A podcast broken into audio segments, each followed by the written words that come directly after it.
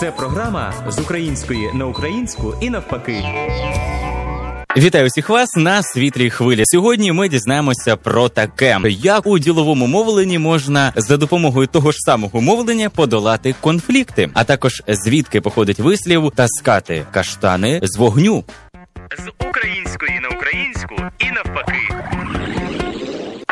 Конфлікт це зіткнення протилежних тенденцій, інтересів, прагнень, мети або уявлень у стосунках між окремими людьми чи групами людей. Причиною конфліктів бувають трудові процеси, психологічні особливості міжлюдських стосунків, антипатії, різні культурні рівні, непорозуміння, неоднакове розуміння і тлумачення певних явищ тощо для подолання конфлікту важливо зробити перший крок. Це можуть бути пропозиції умовлені. Я не мав рації, я не все врахував. Я вас не так зрозумів. Я прийшов до вас, аби розв'язати нашу проблему. Подумаймо, як ми обидва можемо досягнути того, чого бажаємо. Коли б ви були на моєму місці, то як би ви чинили в такій ситуації, і так далі. Подоланню конфлікту сприяє докладне з'ясування обох точок зору, вміння стати на позицію співрозмовника, бажання віднайти оптимальне для обох сторін розв'язання даної проблеми.